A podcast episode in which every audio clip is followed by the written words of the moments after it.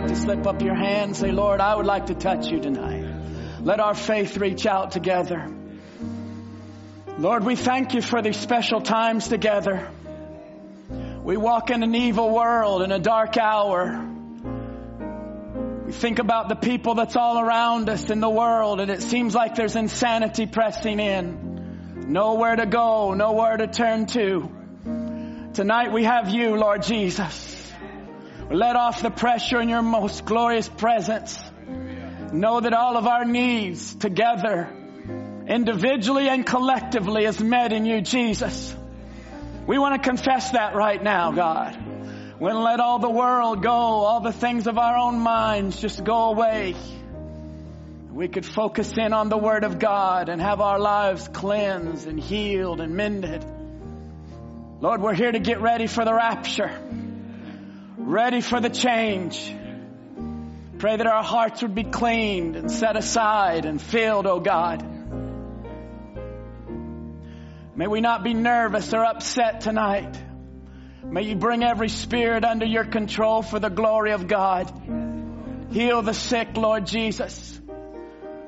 Touch every heart, Lord, that needs mended. And mature us in your word, Father. May it all come together in the service, Lord. We pray with our sister Grace tonight. Beatty for her family. The Gilmeister family that's lost a father, lost a husband, Lost a grandpa. Even last Wednesday night we were in this service, Lord, but just a few hours he was taken. We pray for the traveling family that's coming from New Zealand and many parts and just comfort their lives, Lord Jesus. Remember us tonight, Lord, and feed us by your word. In Jesus Christ's name, amen. Hallelujah. God bless you tonight. We'll turn to Psalms chapter 48 and Hebrews chapter 4 together. Psalms chapter 48. I, first wanted to show you something. Can I show them that, Brother Joseph? This is a picture Brother Richard Drake sent us this week. That is uh, from the asphalt at an exit gate at a local construction site comes a flower. Determined after the asphalt was poured on it, it broke through, refusing to be buried. I think I'm looking at a bunch of these tonight. Breaking through the asphalt. Amen. I just thought, uh, you say, oh, son, what is that thing? Well, it's just life coming out. Satan might try to pour a lot of concrete asphalt on your life, but you're coming through this. The power of the sun is going to bring it out. Psalms 48 verse 9, we'll read a psalm together, a few verses. Don't you love the Psalms? We have thought of thy loving kindness, O God, in the midst of thy temple. That's what we're doing tonight. According to thy word, to thy name, O God, so is thy praise unto the ends of the earth. Thy right hand is full of righteousness. Let uh, Mount Zion rejoice. Let the daughters of Judah be glad because of thy judgments. Walk around Zion and go round about her. Tell the towers thereof. Mark ye well her bulwarks. Consider her palaces, that ye may tell it to the generation following. For our God, this God, is our God forever and ever. He will be our guide even until death. Is the word of God great? We're commanded by the scripture to walk around Zion, walk around the word, speak about it, talk about it, talk about the towers, talk about the bulwarks. And consider, I see some of you's already turned into Hebrews 4. All right, we'll go to Hebrews 4. Hebrews chapter 4. Welcome back everyone from spring break and the Biscoe family and Ray family and all the 50 that went with, with them. It's nice to have you back home. We welcome you in Jesus name. Isn't it good to know the pastor can go and and uh, there be no problems in the church? Isn't that wonderful? God can take care of everything. Don't have to call them, text them, email them. Amen. That's a good sign of a good mature church. Amen. And, and, and that means the devil's held back by the grace of God. So welcome home everyone. Hebrews chapter 4 verse 14. Seeing then that we have a great high priest that has passed into the heavens, Jesus, the son of God, let us hold fast our profession. For we have not an high priest which cannot be touched with the feeling of our infirmities, but was in all points tempted like as we are, yet without sin. Now that verse could be easily misunderstood. Paul's not saying that we have a high priest that cannot be touched. He's saying, for we have not an high priest which cannot be touched. He's actually saying we have a high priest that can be touched. does everyone understand? So this verse could be easily misunderstood, but tonight we're speaking about a personal God. And this God can be touched with the feeling of our infirmities, but was in all points tempted like as we are, yet without sin. Let us therefore come boldly under the throne of grace that we may obtain, obtain mercy and find grace to help in time of need. Praise God. May God give us mercy and grace tonight. God bless you in Jesus' name. You can have your seats. Thank you, Jesus, for being with us on a Wednesday night. Amen. Did anybody think that this week that you're walking around and with people that have gone insane? They have literally lost their minds.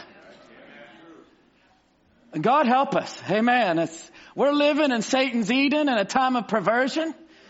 But this is a wonderful time for the believer because we serve a very personal God. Tonight I just want to take one word and speak on it and that's personal. Just want to take the one word and use it for our title, for our whole theme tonight, and that is personal. We serve a personal God. Everyone can just relax tonight and let Jesus come by your way. When you think of personal, we think of uh, something that's individual or your own. You say that's personal to me or that's particular. To say that that was something personal means it's something special because it's not for the group and it's not just for everyone else. It's for you. It's personal. And part of the word personal, there's the word person in it. Person. So we're not talking about uh, places or things. We're talking about a person. God is personal. He's personal to you. And we talk about personal, it means to be up close or to be uh, near something, near a person. You say, that's in my personal space. That means you come into the personal's private area or it could be something that is dear to you. You say, that is very personal to me or close to me. It's talking about a specific person. As we've already said, it's not just general and just to the group. And I want to say that tonight for us as believers, even on a Wednesday, tonight's message is for you personally. There might be hundreds of people here and hundreds that might stream the service, but God's personal. He's a person. And we never want to get this down to a building or sermons or sermon codes or just books or codes of how to live or what not to do. God, keep it personal. Personal is the opposite to public. So when we talk about things just being public for the masses, the word came specifically to a people, to your heart, to a private area. So tonight we're thinking of God and His Word. In our opening scripture when we spoke about in His presence, about His loving kindness, and to talk about this in the temple to speak about it in Zion as we uh, talk about the towers of of this great God and the bulwarks and consider her palaces so that the generation following would know that our God is God. And I felt it very strongly on my heart tonight. We have children or young people or new ones that come to the Lord and you might be an old believer. You might be an elder or down the road. You've heard it a lot. But there's some people that are hearing it. It's like it's the first time. We've got children or young people or someone coming in and they need to be touched by a personal God. God challenge our hearts to never let this message become dull and that we've heard it all before. Keep it fresh in our hearts. Keep it personal. I know we all have flesh and we have emotion and the world is tempting us. Satan is bombarding us to destroy the sacredness of God being personal. But he wants to be touched tonight. God wants to be touched. And he's not way out in the, in the universe and galaxies like a grandfather just stroking his beard looking over some banister tonight. That's false. That's a false perception. Jesus Christ is in this room right now. Almighty God is here. He's personal. He wants to be touched by you and God made us as humans to have emotion. And that's not bad. God's far beyond emotion. But when God touches the heart of a person, it will move your emotions. It will move your heart. In fact, we want God to touch our hearts. The heart is the seat of our emotions. We have one that has gone before us that lived a whole life so that he could be touched with the feelings of our infirmities. So it's familiar. God wanted to be personal. When we pray tonight to Him, He's not just up there somewhere with no feeling for us. God's interested. He cares about you and me. He, he's caring about our future. There's things about God that are personal. There's things that He holds close. But He sheds them out to people that are close to Him, like His wife like his friends. That's how personal our God is. He, he doesn't want to be looked upon as like a temple or just a God of wood and stone. He's much deeper than that. There's no man or woman on the face of the earth that deserves to be called a God. There's one God. And they've made sports heroes gods and fashion models gods and singers their gods money their God. There's no one or nothing like our God. He's so great and so mighty that he can come down in simplicity and make himself so small to come into your mind and come into your heart, come into our bodies and live his own life. That's a great God. So I want you to think about this personal God tonight and maybe we could all pray together. Lord Jesus, be personal to me. And maybe there's someone on your heart that you are burdened about. They just need a touch from a personal God. That's true, friends. You say, what is it going to take for this person? Or what's it going to take for this situation? It's going to be the same personal God that touched you or changed another life or to come by their way. Do we believe that tonight? We do not want a distant God. We're going to get into some things Brother Branham said about this word of personal. He, all the way from 1947 to 1965 through November to the very end of his ministry, Brother Branham spoke about personal. 1,159 times. So that if you just take that over his whole ministry, that's like one every service. Almost 1200 times he said this word personal. I, I believe God was giving us a message. He's a personal God. So we don't want God to be distant. We don't want get, to get into a form of godliness. Cause our God is personal. So if our worship is empty if our love life with the Lord becomes empty, we've lost God somewhere. If our church loses its fire and its passion or its love or if it's the Holy Ghost among us, we've lost, we've left God somewhere. He's not very far away. He's very near to every single one of us. So we don't want to put him way distant. We always want to bring him close. He's not far away right now. He, he's very aware of your thoughts right now. In the busyness of April 2019 and all of our thought patterns and all of our things that we go through, God's aware of that. And even our words. Brother Branham said our thoughts are heard louder in heaven than our words are on earth. So you might speak or we might sing like we did tonight, but God listens to the heart.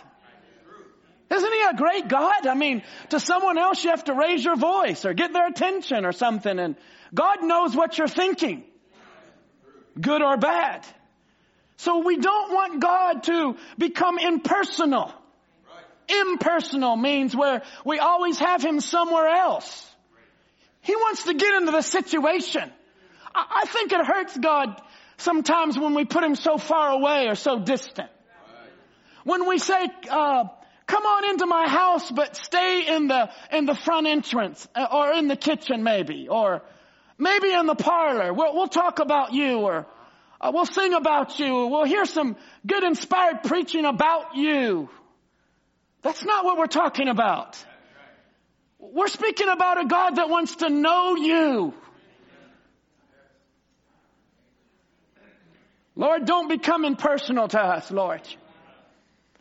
We do not want a God that we cannot touch. We want Him to become tangible in our lives. And I know that that's in the heart of every believer. I want to see you.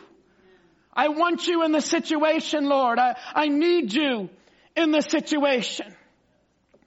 Last uh, Wednesday night we spoke about finding your personal altar. And we were speaking about altars, that they're places of worship.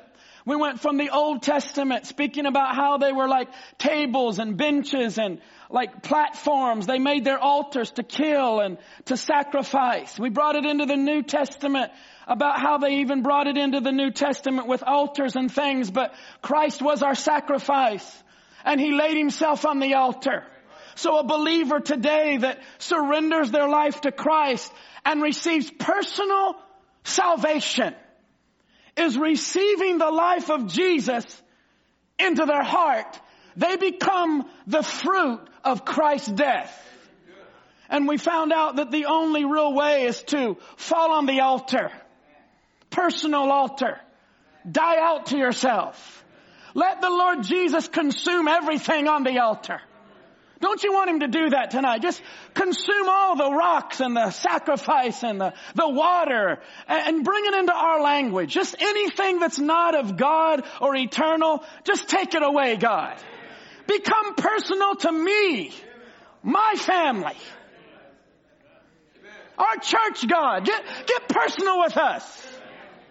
We talked about um, Elijah in First Kings and how he made a, a public altar and he rebuilt the altar and God came down and consumed it. And we all have our public altars and our testimonies and our life of service and our callings, but we were bringing it down to our personal altars, our private life in Christ. I want to emphasize that again as we did in 1 Kings 19 that God met Elijah privately in the cave in the still small voice. Have you enjoyed the last week in your personal altar? Do you want to go further in that altar? Now, Brother Branham, when he spoke about this word personal, even in, in 9-11, 65 in Phoenix, he said, to you that's out on the broadcast, he was broadcasting it out there, wherever you are, I want you to receive Christ out there as your personal Savior. Amen. I, I just think those words are wonderful. For someone to receive Christ as their personal Savior and they weren't even in the room. It's not like He had to touch them lay hands on them. They weren't even hearing his audible voice. They weren't there like that. And, and we talk about applying the token and someone that might not even be in the room. They might not be under the sound of the message, but your faith can go out there and grab them. It's a personal God and He brings them into fellowship. But in this case, He's talking about those that were out on the broadcast that they would receive Christ out there as your personal Savior and be filled with His Spirit. I'm speaking on this, uh, on the fundamental part to let you know that God is everywhere. He's not just centralized to just, just uh, your own being or this building or just your house or America or Canada. God's greater than all of that. The little ball of earth that's rolling out in the galaxies, God can just do that in a few seconds. God's very personal though. He comes down into a heart that is on this earth and says, will you, will you allow me to be your personal savior? I just think that's incredible. We can talk about Him healing and delivering and being a helper, but it's different when He's my helper. Amen. When you as a person says, He's my helper. Now friends, don't let this sermon be out here to you tonight. Grab a hold of it and say, my help cometh from the Lord. It's personal. Just draw it all in. It's good to hear about God's delivering power and what He's doing in lives, but for you or I to say, He is my deliverer. That's personal. Amen. He, he say, he touched this person. He touched that person. God healed this person of their eye trouble. He touched that person in their tr- time of trouble. My, he's a wonderful. Isn't God such a wonderful healer? And you can hear a testimony. But if, when you're in the time of need and reach out and say, he's my healer. Or if I could just touch the hem of his garment. It's different then. It, it's totally different than the crowd and the group and everyone all together and shouting and that's a great testimony. I need healing. I'm in need, Lord, and you reach out and touch him in his word. He's my personal healer. That's my God. Now, friends, that's when it becomes more than religion and being raised in the message being raised in a church or we believe in a, a message that's come or we believe in a prophet is when an individual says, that's my church. I go to that church.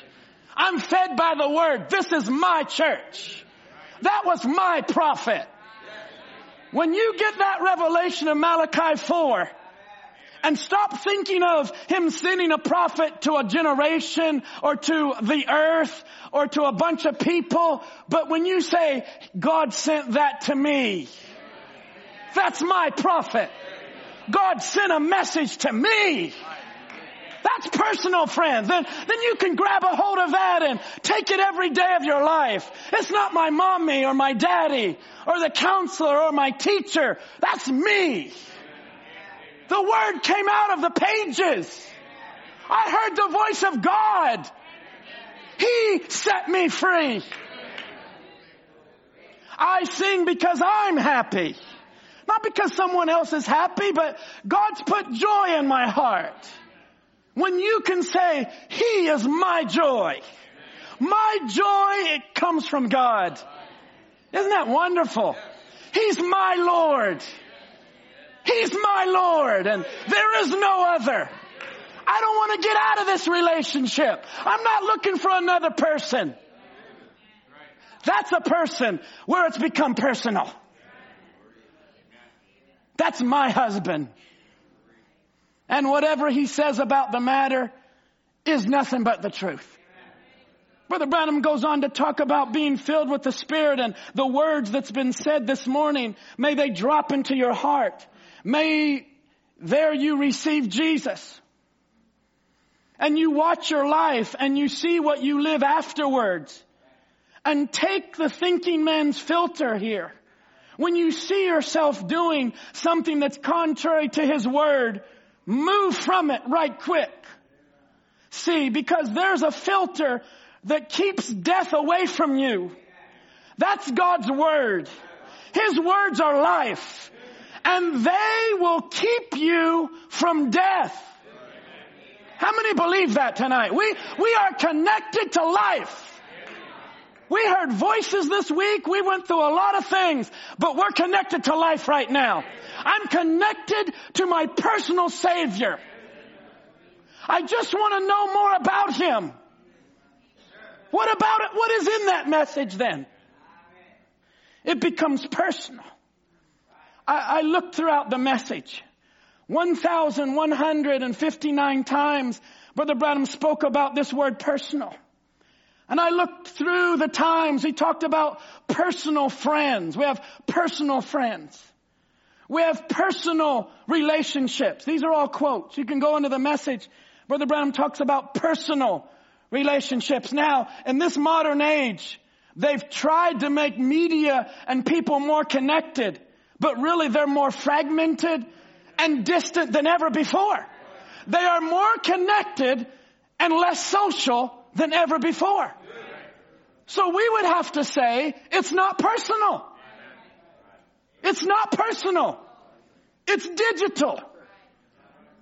It's electronic. But it's not personal. We serve a personal God. That's why if we're not careful, uh, our services and our, our time as believers, people can just think it's mundane or boring because they're still living off a digital and, and a carnal understanding of the word. Just jump on over to the tree of life. Their branches are still intertwined. Oh my. Brother Branham talked about personal life. He talked about personal temptations. He's talking about how we're all different, but yet we all have personal temptations. We're individuals. I forgot which one of the ministers was speaking along those lines. Maybe Brother Murphy, and he was talking about how we're all different and what might uh, trouble you might not trouble me. What I battle with, you might think is very easy. Those are personal temptations. He talked about a personal message. It's, it's like God rolling up his heart and giving you something personal, he gave you the message. It's like the little dove pigeon that they shot in the time of war and they realized uh, I think it was the Second World War or First World War when the soldiers were trapped behind the lines and they realized we need to get a message out. We're in trouble. We need help. And they tied on a little piece of paper to the little dove and a pigeon and it flew away. They were trained to go back and bring a report. This is where we're at. We're, we need help. And when the enemy realized that that's what was happening, they began to shoot the pigeon and shoot the messenger. But it fell into the camp all bloody and torn, but the message got through. And reinforcements came by. Thank God for a personal message. I think we should be able to say tonight, the message got through. We're not stumbling around wondering this and that. The message got through. We are answering the call of God through Jesus when he said, would there be faith on the earth? We can say, yes, Lord. There's a personal message. There was times when Brother Branham would use the word personal workers and he used the word personal evangelism. And that's when people would have a need in the service or a need for prayer. It wasn't just all the preacher, but there was personal workers and personal evangelism. He talked about personal interest and personal notes. A little personal note. I want to give you a personal note. Or he'd say something like this. On a personal note. So, you know, it's amazing. You can be preaching along, going along, quoting, but you just bring something personal and it's like that brings a person right into the Word. He talked about his own personal presence, the presence of God among us, and how it brings a personal experience, a personal Christ. He talked about personal lust that men and women have, strong desires, personal. So we're not talking just to everyone and generally throwing it out there, but to you personally, here is a word to give you strength for what you're going through. I just love that. There was a time in West Palm Beach, Florida, when Brother Branham was preaching. This is what I love about a prophet. He was so personal. And in the message, he just stopped and said, I just want to talk to you about something of my own. Let's talk, he said. I want to talk to you about my own private life. Just a few minutes. Something come on my mind.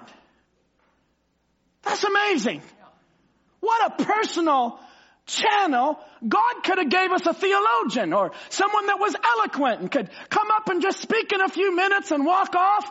God sent us a man that could get out of the way, that could talk personal.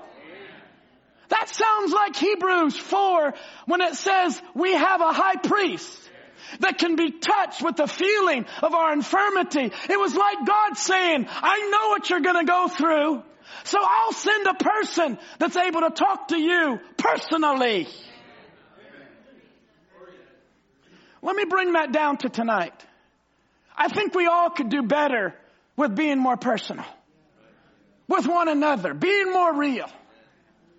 Just being honest. Like Brother Branham said publicly, I want to talk to you about my own private life. Indoors and a door in Tucson, which is where I'll be next Wednesday night about this time. Brother Branham in Tucson though in 63 said, he's talking about a person that'll just let them into their house, into the door of their heart and then say, oh, that, that little door of my private life, that's alright. I'll be a member of your church or I'll follow the full gospel businessmen, but you don't go telling me I have to receive the Holy Ghost and carry on like that. That's my private life. He's talking about people that'll go so far with you but say, don't go into my private life. What they're saying is, don't get personal with me. Preach up here, stay up here, but don't get private. Don't get personal. And God was saying, that's exactly where I wanted to go with this. That's exactly what I wanted is your personal life. So you know what happened? The dove of God just kept flying. He went right above Pentecost, right above all the churchianity. They said, oh, I'll be part of your church. I'll be part of your club. And God just kept flying. He was looking for a humble heart. They would say, Jesus, my life is a mess. And I need you. Would you be personal to me? I know for many years the message was, was fishing and drawing those that were in the world or in denominations. But now, as the years have gone by, we're ministering to our own children and those that have been raised in the message. We still need a personal savior. It still must be personal. And God help us not to become so cold and that our love life with the Lord becomes so non-transparent that it just becomes icy and just becomes a form. And it's like we, we just, that's just the way it is when really He's so bursting to pour into our lives the virtues that we lack or where we lost them. And you remember the, the lady in the scripture that was quickly cleaning her house for the coin. The virtue that had fallen out. My husband's gone. My husband's gone. And I've lost a virtue. It got personal. It, she was desperate. It's like my husband is coming back and I want to make sure all my virtues are together. And Brother Branham's talking about this, how you just stay out of my private life, stay out of my personal life. He's talking about the attitude of people. And he said, see, you'll never get the lordship of Jesus doing that. He'll just turn right around and walk out the door. He said, what would you do in a case like that if somebody, if you went to a home and they said, stand here at the door and state your business. Well, you'd say, thank you, and turn out the door. He said, so would Jesus. That's the reason that the church is left sitting cold just the way it is. Don't let the full gospel businessmen ever get in that stage. Now he's preaching to full gospel businessmen, but can we bring it down to Cloverdale Bible Way and to our homes? God, don't let us get into a stage where we can just be setting cold and be away from God and be leaving Him out there and not even know it or not even have a burden or a feel. We just get caught up in life and school and work and living. Brother John, we gotta live and we gotta schedule. But where are the hearts that'll say, Lord Jesus, come in and then you can just come in every room of this house? What about their private life? Because he's a gentleman. Oh, and you say, well, I'm not ready for that. He's not going to come barging through and breaking the door down. He'll come into the kitchen, he'll fellowship around the house and eat the food and share in the services. You let him into the parlor, into the living room, which we're going to talk about in a moment. And you can sit there and talk to him a little bit. How you doing? And how's your life? But if you just say goodbye and he leaves, it's not really the fullness. The third room is calling to you. That's the secret place. That's the private personal room. Maybe the Lord is wanting to break down some of those things that would keep us from, we come into the kitchen, which is the church, we come into the parlor, which is a little deeper, but the door into the bedroom or the private life, the personal room becomes such an area, people don't want to go there, or they don't want you to talk about those things. I, I was listening this morning very, very early when I woke up this message Brother Branham preached the seven seals, then he preached the world is falling apart. And the Sunday morning, then Sunday night, he preached God hiding himself in simplicity. And I was listening to that this morning and he's, Brother Branham said, the only thing, you just opened a little bit and say, come on inside and stand here, but don't go around. Don't fool with my private life. He's talking about our attitude or a person's attitude toward the Lord Jesus. You can come in my house, come into my heart. I need you, Jesus, but don't come into my private life. Brother Branham said, I, I want you, someone to take this dear because it was so dear to my heart. I went into my study quickly and began to write this down. Brother Branham said, He wants you. He wants all you are. He wants every compartment in your heart. He wants your private life. He wants all of your life. Oh God, for the days that when God revealed himself and it was all joyful and wonderful and you just received it. And if we're not careful, it can become cold and indifferent and starchy then we're not fulfilling our opening scripture where we are to convey to the generations to follow how great is our God. How great is His bulwarks. How great is His loving kindness. Again, I'm, I'm coming off of last Wednesday night, our personal altars. We have a responsibility now to the new generation to give them that kind of a freshness that they can have a chance that serving the Lord Jesus is wonderful. He's the joy of our family. We're not here just to pay tithes and offerings and come to church is not a duty to us. If that's the way it is to you, you need God to become more personal. It's just, it's not deep and mysterious. It's just more of Jesus. I wonder tonight if we heard that from the messenger saying, God wants you. Can we receive that? When he said he wants all of you. He wants every compartment in your heart. He wants your private life. And so many, they're just so carnal because Laodicea is so feminist and out there and, and the woman has a say and, and I, I'm equal and I'm above and I'll say what I want. That's why he just leaves. You know, they want to be on, on, the shows and have their evangelism and they want to have their TV and they want to have their churches and their loud music and their 30 minute sermon and they want to go out and live their own life. They don't want him in their private life. But I'll say this tonight. There was a little bride done on the earth that said, Lord, we need you in our private life. Brother Branham said he wants to be your Lord and Lord is ownership. He wants to own you. Now everybody ought to understand that word own you. Say, I own that. I got that. That means you're in total control. I got that. Well, the Lord Jesus has got you. But I wonder how many of us we say, well, he's got me and I got him, but it's just kind of word only. It's not personal. It's a little saying. It's a little sign on the wall or a little code. I say, God, tear all that down, God.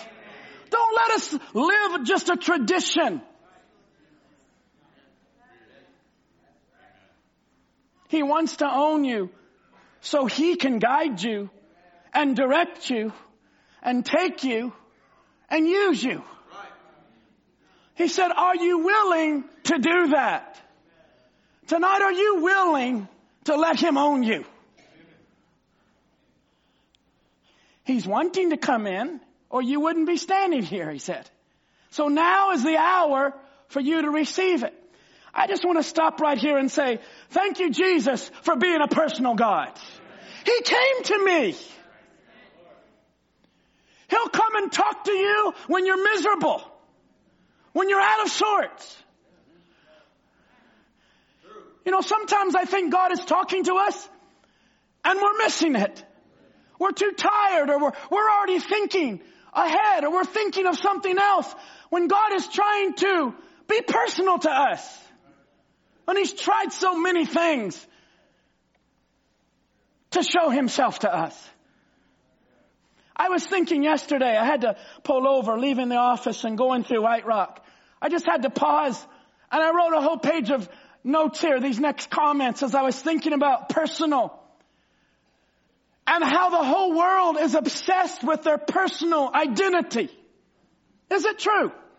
Their personal information.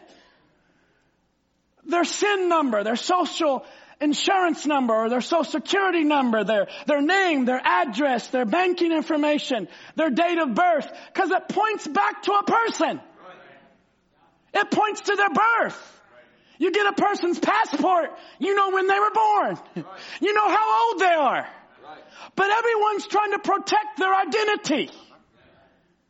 Because it's personal. You say, that's mine. And they find out someone has frauded them and taken their personal identity. They'll just cut loose. How could they do that to me? I wonder about our spiritual identity and our personal connection with God. We ought to hold on to that just as ardent.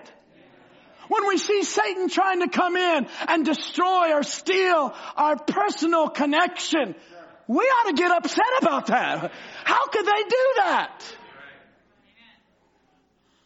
The world is obsessed with passwords and passcodes and their user IDs or their identification to get into their personal stuff and even fingerprints is personal.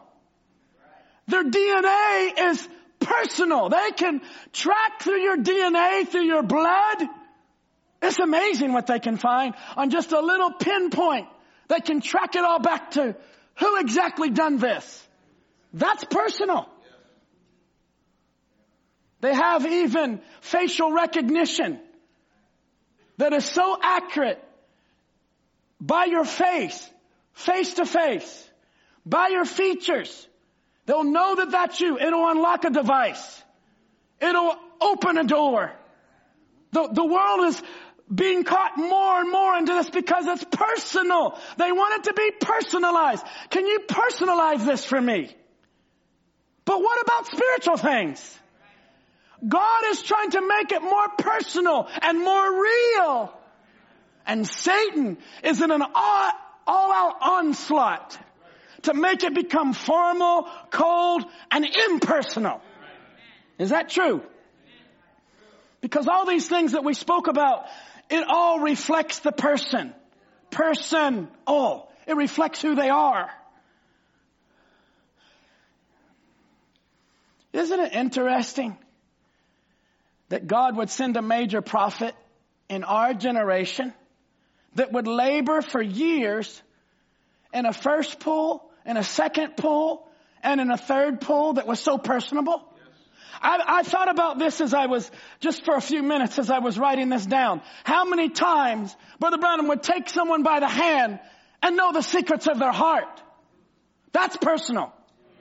How many times under discernment he would say their name, their address. You've heard it before. And you're from this and this is what happened. It was God saying, I know you personally. Not there's 10 people over here and one of you had a backache and you're really burdened about a family member. I could take 10 of those people back there and you probably nailed all of them.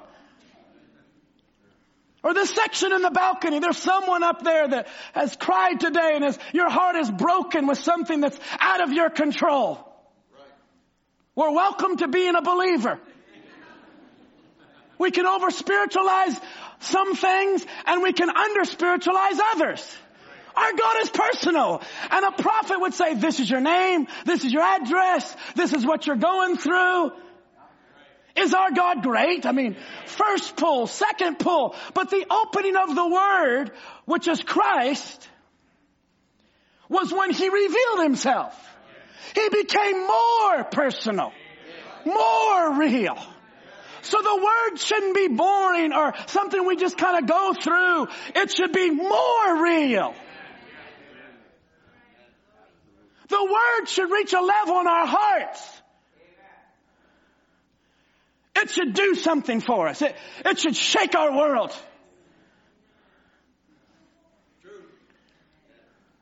I tell you friends, right last Wednesday night, when we were speaking about uh, the World Trade Centers and 9-11, 2001, and we were talking about the voices, the audio voices that were coming out from the inside of the tower as thousands of people were just at the very end of their life and the world was watching from the outside, two towers on fire. But being caught in that great magnet of time was 911 calls and messages going to homes of men and women saying, I'm too young to die and get them up here. And they were crying out for help. Voices from the inside that have been stamped and recorded they were in their last minutes of their lives, not knowing what was happening. Not knowing that just in a few hours, th- that a man in our own area was taken suddenly. It, just bring, it ought to bring it home that it's not something to play with. We, we can be talking to a spouse or talking to a loved one or our children or someone in the church and literally within minutes, they're gone. Is that true? We, we could be shaking hands with someone tonight and we might not see them Sunday. It brings more of a personal something to our hearts that life is fragile. We serve a personal God. This message came to show us that God is interested. He'll take you by the hand. He'll give you personal contact. But he'll speak your name out in the crowd and tell you what you're going through, where you live, and rise and be healed in the name of Jesus. My, I was listening to a message, Victory Day today, and, and it could have been one of those other messages. I think it was. And uh, at the end of the service, Brother Branham was, the Holy Spirit was just coming through the building, coming through the building, and you could see people. Some were just responding and responding. And finally, Brother Branham said, "Did you notice there? The Holy Spirit came through the building. Oh, you lady there in the red checkered dress, when you raised your hand and began to cry out to God, the Holy Spirit had passed by your way." Now that is a personal God. To come in a service where there's hundreds and come to a sister that was, she responded to the word and then to have a prophet pick that up and say, that was the Holy Spirit. I wonder tonight if the healing angel was dispatched to this address tonight and it's willing to fly through this building and touch somebody that has a need Maybe it's a personal need. Maybe it's something you can't speak about, but God knows all about it. He knows the fine print and the little details. Can't you just pray and say, God, be my healer? I want to touch the hem of your garment. I was communicating with a minister today and he let me know privately, personally, that his heart was broken.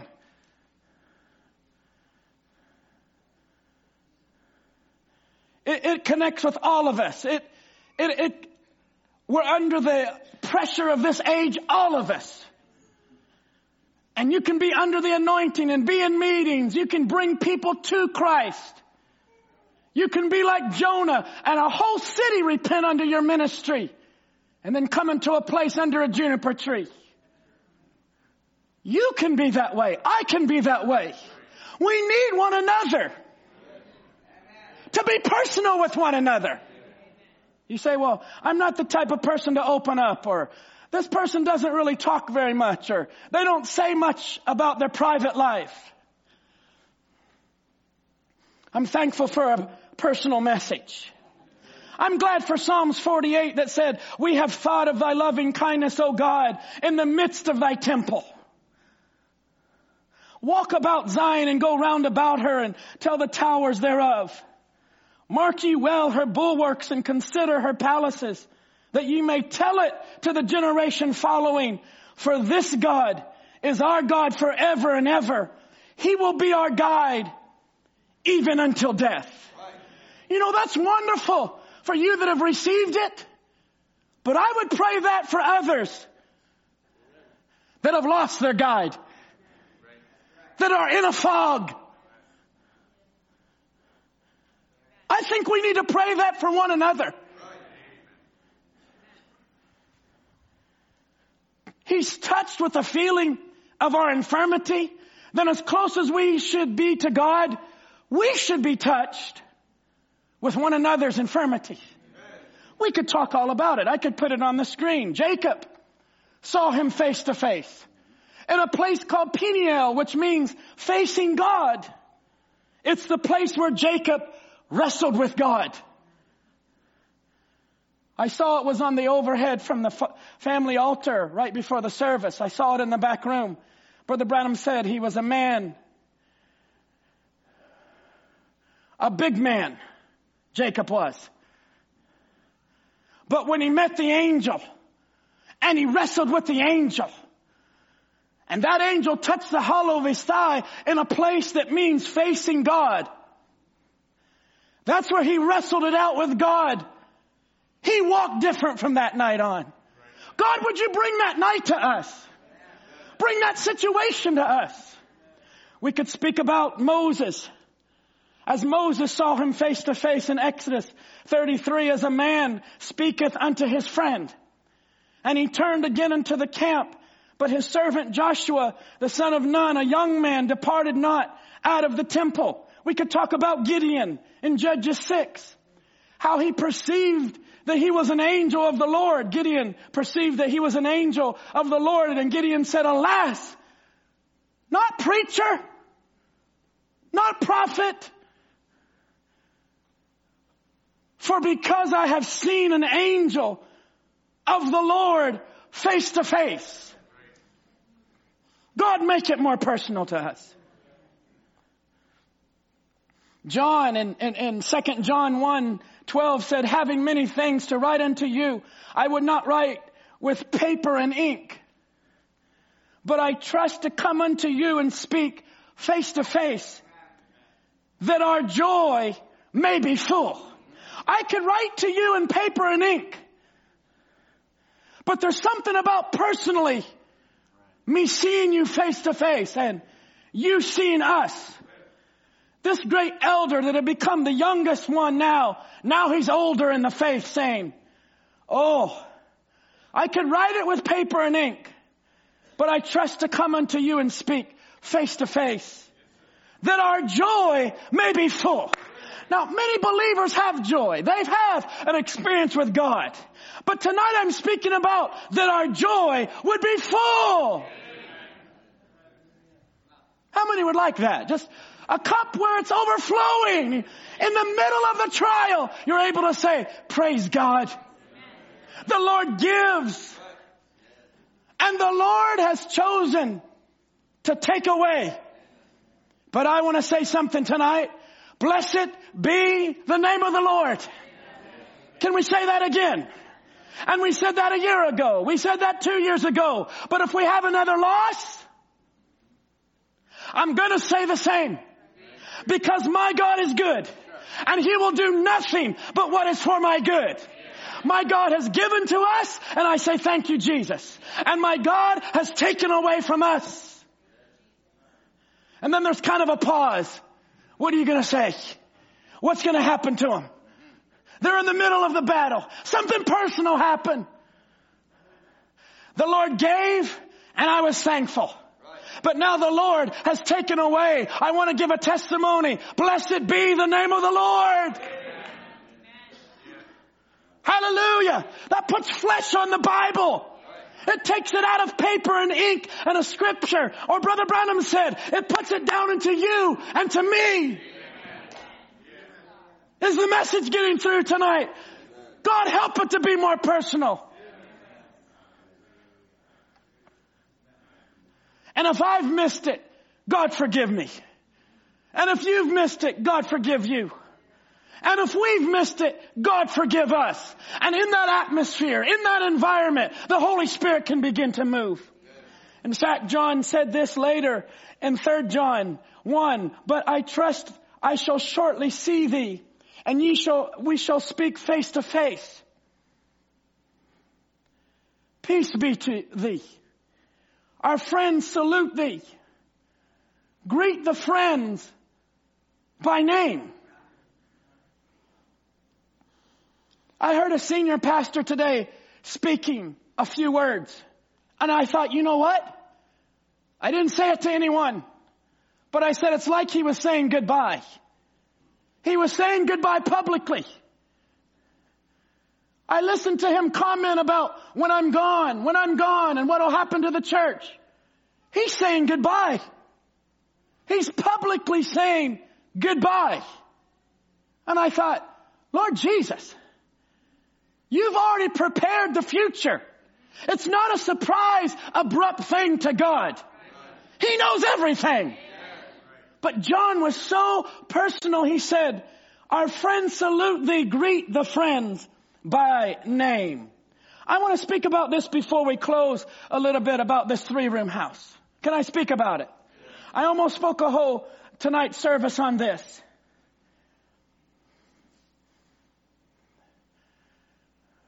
I'll just take the next few minutes on it. About moving into the inner room. If you've just been living on the outer room, it's time to move to the inner room. Or live your life from the inner room. You that have gone through these steps in your spiritual walk of justification, sanctification, and the Holy Ghost is in your life, live your life from the inner place. I began to think about this as Brother Branham talked about the kitchen. It's a public place. It's where the church is. Then he talked about the living room. He called it the parlor.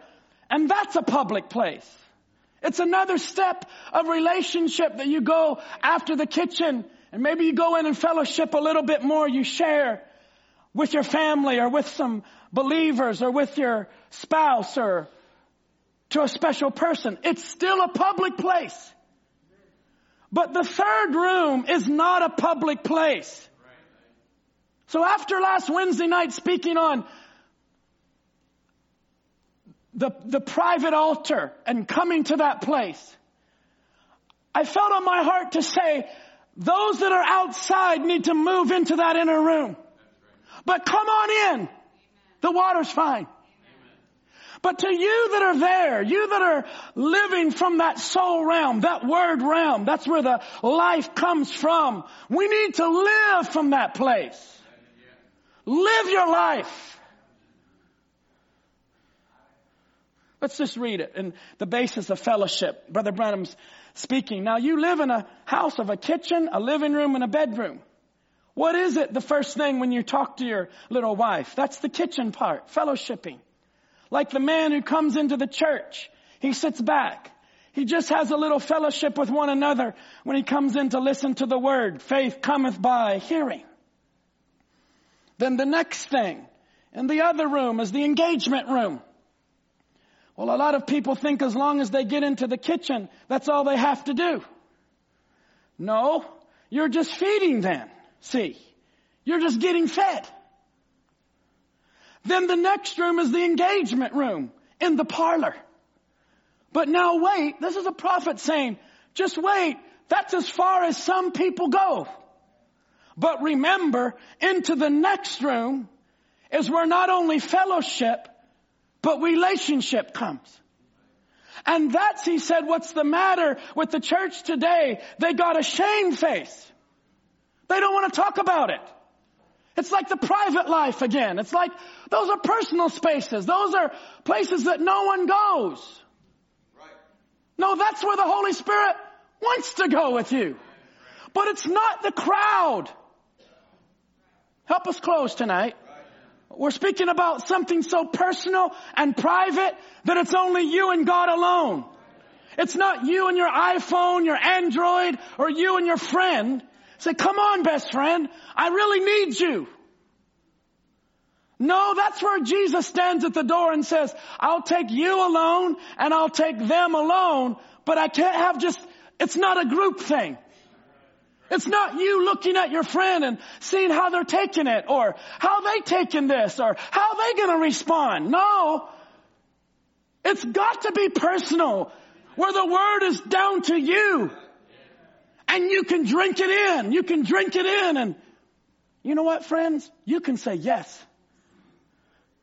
You can say yes to the Lord Jesus. And you can say no. You can harden your heart. You can get indifferent. You can live cold and icy and have no response to the Lord Jesus.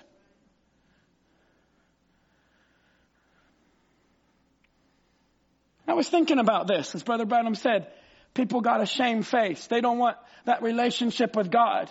They'd rather have some stoled, cold, formal, starchy organization say, I'm Presbyterian, I'm Methodist, I'm Baptist, I'm Pentecostal. And God help us not to fall into that and say, I'm this, I'm that. We're Holy Ghost filled believers. Say, well, what about you and that group up there? No, I'm a Holy Ghost filled daughter. I'm a Holy Ghost filled son of God. I believe the Bible. God sent a prophet to me and I'm going in the rapture. By the grace of God, heaven is, uh, is going to be my home. Amen?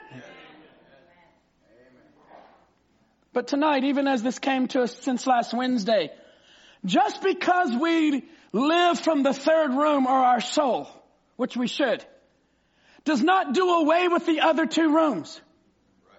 Say, I live so close to Jesus, I don't need the church or I don't need the other people or I don't need fellowship in the parlor. I don't need to give my testimony. You're going to find your life drying up.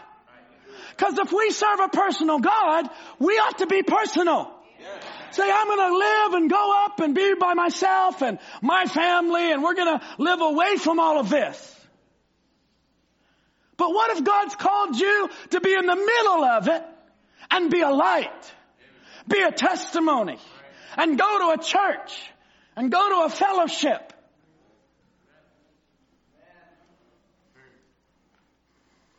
Say, praise God, brother. We love the soul realm. We love the meat of the word, but we still have a body and a spirit and, and from the inner realm comes a life. Our private life on the inside will become public. And this is where we really want to end the service with a challenge. God, May what's on the inside come out on the outside. Say, but I'm embarrassed or I'm ashamed of what's on the inside. That's why I'm not really taking this step. That's when we need to ask the Lord to come on the inside. Take away those things that make us ashamed. Those things embarrass me. Or the reason, Brother John, that I say just come into the front or come in is because I don't want him in these private rooms. But tonight is an invitation as we even leave from here to say, God, you are so personal. You want to come into the inner place and flow out to my outer places. I'll say this tonight, a person that really knows Jesus Christ privately will manifest that life publicly. I believe that. You say, I'm a secret believer. I have a really good walk with the Lord, but it's not public. Shame on you. It's time for it to become public. The token should be on display. It wasn't to be on the inside of the door. It's to be on the outside of the door. It becomes so strong to Brother Branham that in all four token messages, he says we've not come together to talk about the message. We've come together to apply the token. In other words, get in there, get personal. Dip the faith down in the blood and apply it literally. Say this is what it means for me. This is what it means for us. This is what it means for my situation. Let it get personal. Oh, you say, we don't go there. We don't go there. Let, let a preacher say it. Let somebody else say it. No, you apply the blood.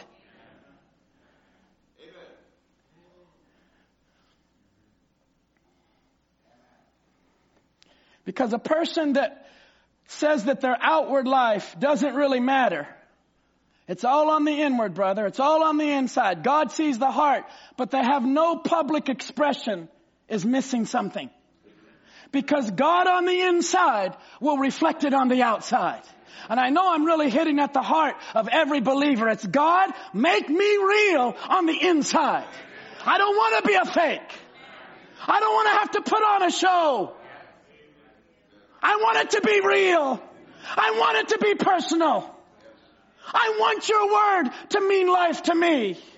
I don't want it to just be black and white on paper, Jesus. Get personal, God.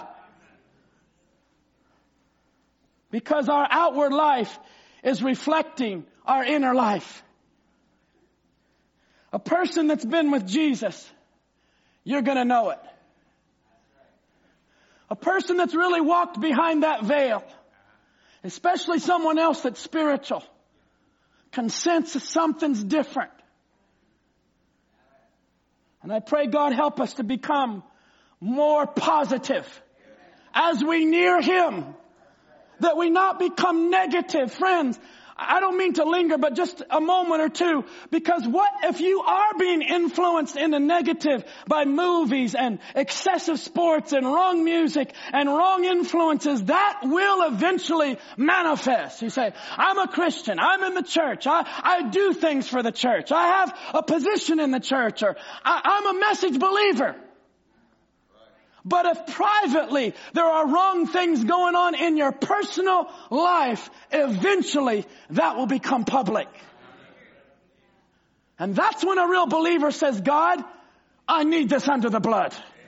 I need you, Lord, to take care of this personal thing. And you might not open up to someone else. You might not want to make it public. But go all the way into that place with God where you can lay it all down and say, Jesus, take my life. Oh, I know this is so juvenile, but it would be so wonderful if someone that was not saved said, Lord, I want you to be my personal savior. Wouldn't that delight you? If God was able to bring someone by your way that didn't have the Holy Ghost and you talked to them and by the end of the conversation they said, whatever you got, I want that. I want to live so close to Jesus. The people around me want what I got. They might not agree with me, but there's something about a believer that ought to be exuding out in nature. And I pray, Lord Jesus, if there's any wrong influences in our life, that you would start putting your finger on those things. You say it's pub, it's not public. It's a private matter, Brother John. That is a private thing. But the Lord Jesus wants your private life. He's personal God. He's touched with the feeling of our infirmities. Not our strength.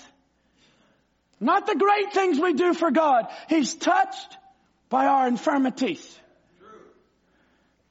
As we bow our heads tonight and come to the end of the service.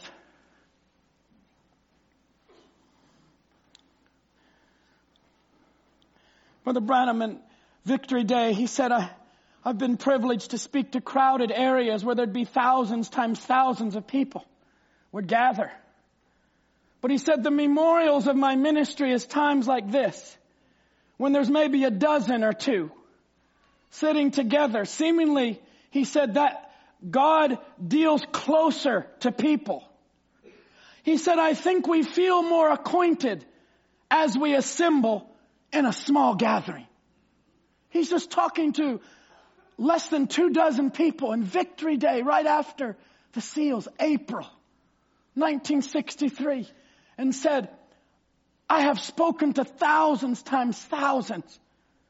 But when I come into a little place like this, seemingly God deals closer, closer to people.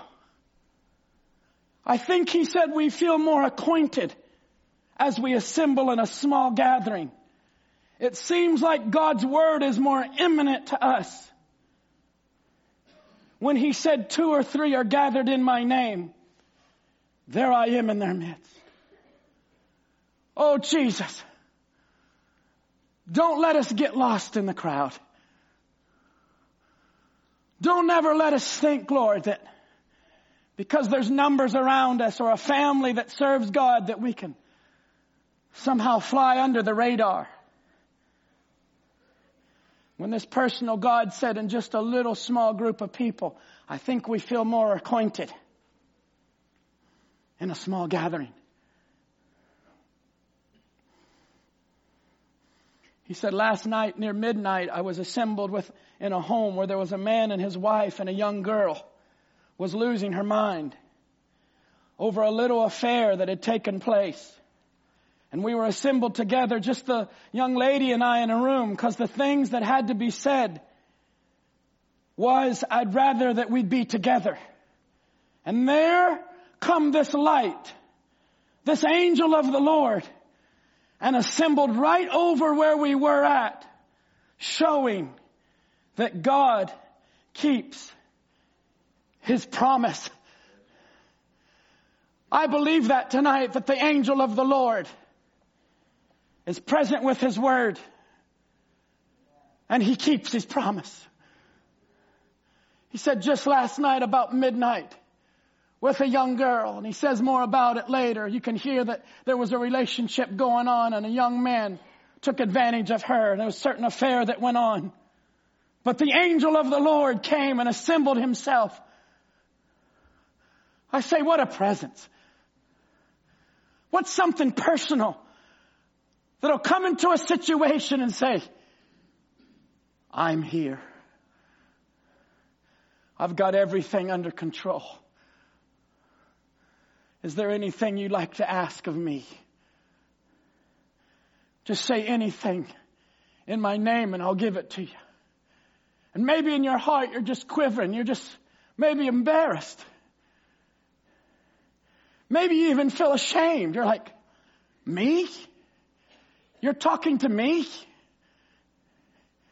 Me, Lord? And the Holy Spirit, so faithful, just say, yes, I'm personal. I'm a person. I've come to talk to you. I've come to deliver to you a message. I've come in the front door. I've come into the living room. We've talked about it with others that are around and they can see too this, it's a special thing. But what about you? What about your life? What about these other doors? Can I come in there? Can I come into your private life? Will you let me come in? I want to come in. I want to come in there, but I won't unless you say yes. Think the atmosphere is just right right now for someone just to say yes. Just to say, Lord, I'm opening the door. I'm swinging it open. This room is kind of musty. Excuse me, Lord, it's a little smelly.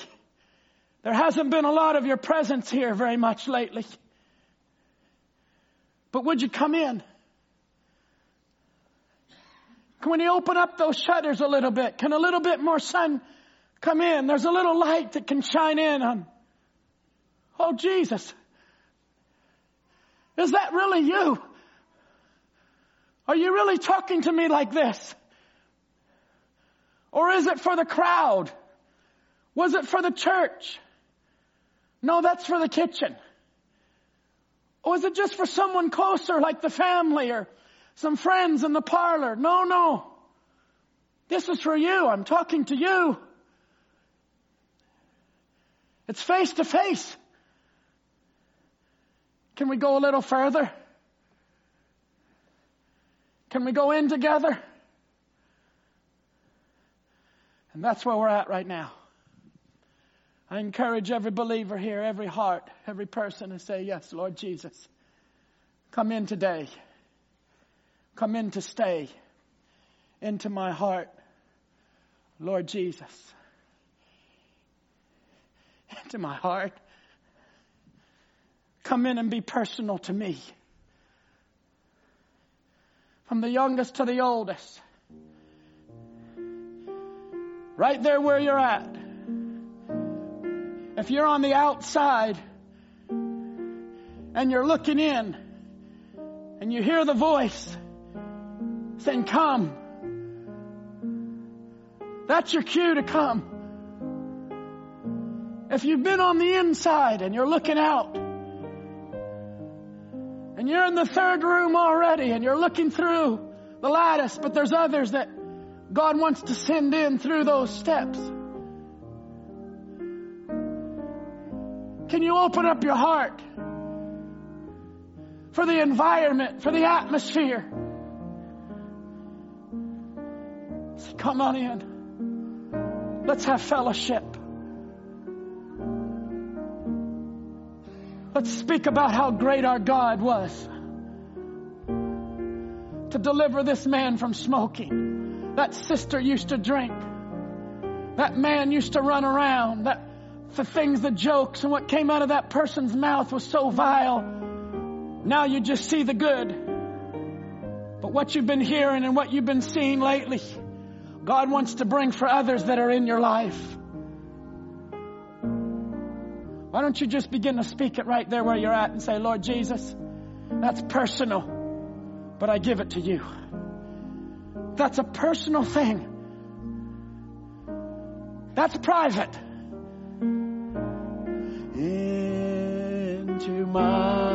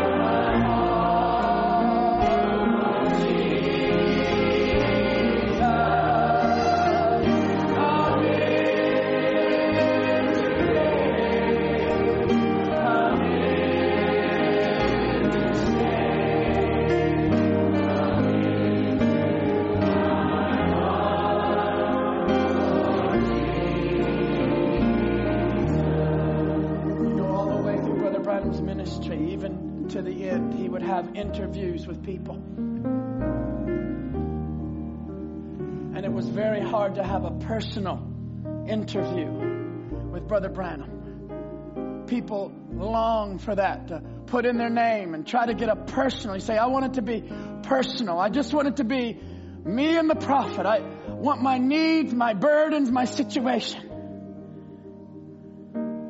Brother Branham talked about that and how he'd have interviews and personal interviews and things, and they would wait for even a year to have a personal interview and just wait and wait and wait. And he said somebody would just, they want to see you just a minute on something or something like that. They just wanted to see you. Job said, Oh, if I could just go to his house and knew I could knock on the door and talk to him. Just have some personal time and people love to just get a personal interview. Just, can I just have a minute? Can I have five minutes with you? If I could have just 30 minutes and talk to you about what I was going through. It was a personal interview. Brother Branham in one service said, who would like to have a personal interview? My, no, many in the whole church. He said, my, who doesn't? He said, it's kind of going to be hard to get to them. So write out your request and send them in with Billy and uh, see if I can get to them. He'll announce it. He's talking about you want a private interview.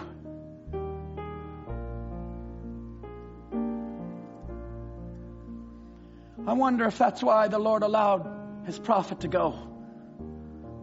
It was really God that wanted to have a personal encounter with people that would say, Lord, I want some personal time with you to be able to lay it all out and lay all the detail and you would look at me face to face and I would be hanging on every word and know that whatever you say. Is that true? Friends, I believe the opening of the word, the third pull, was the opening of God's heart. That is the bride's opportunity to have personal connection. I believe it should be personal. I believe ministers that preach the third pull should bring that presence to the people so that they can go into His presence and receive whatever they have need of. Not our presence. Not great preachers and drive to this place and go there, but if I can just get in contact with Jesus, if I can just meet Him personally and talk with Him. How many believe that tonight? So many were disappointed when they couldn't have their interview. They were so disappointed when that channel was taken from the earth. I believe in God's heart, it was a promotion. It was like God saying, no, you've had him for these years. You know my nature enough. I'm a personal God. I'm going to bring him to his reward. Now it's time for you to come into my presence and get personal with me. Not you and the preacher, you and the counselor, you and the parent, you and the this. It's you and God alone. Can we receive the word tonight? One word, personal. Let it be that way tonight. Lord Jesus, if we can take that one word with us and go, you mean so much to us. The scripture has said to walk around the bulwarks and speak about these things. Talk about his kindness. Talk about His love. Talk about His mercy. Speak about His grace. Speak about His thoughts toward the people. And then let me deal with their personal lives. Let the Holy Spirit take the private issues. I believe we're in good hands tonight, Lord. And I commit this congregation, our lovely brothers and sisters, into your hands. May we be left with one thing, and that is Jesus. When it's all been said and done, we have you. Let it get more personal, Jesus. Even on a Wednesday night as we go back to school and go back to our work and go back to our homes, I pray, God, don't let us just be hearing sermons and now another service is gone and another week is going by and the calendar keeps turning and someone else's birthday was today.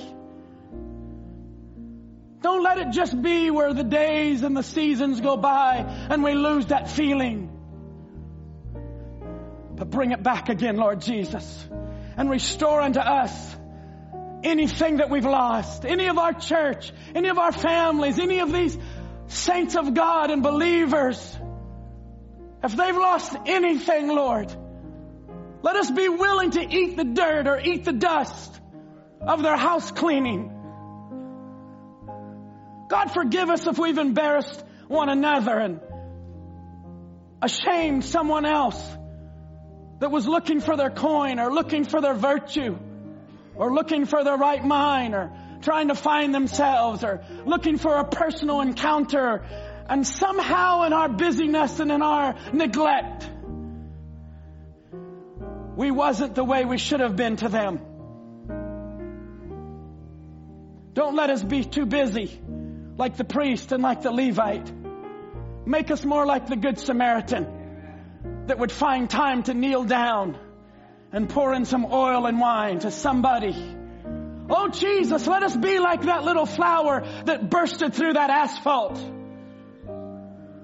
That you would give somebody strength tonight to break through all of that unbelief and reach out through the clouds and say, that is my promise. I receive it in the name of Jesus. I feel stronger. In the Lord Jesus, we feel stronger in the Lord.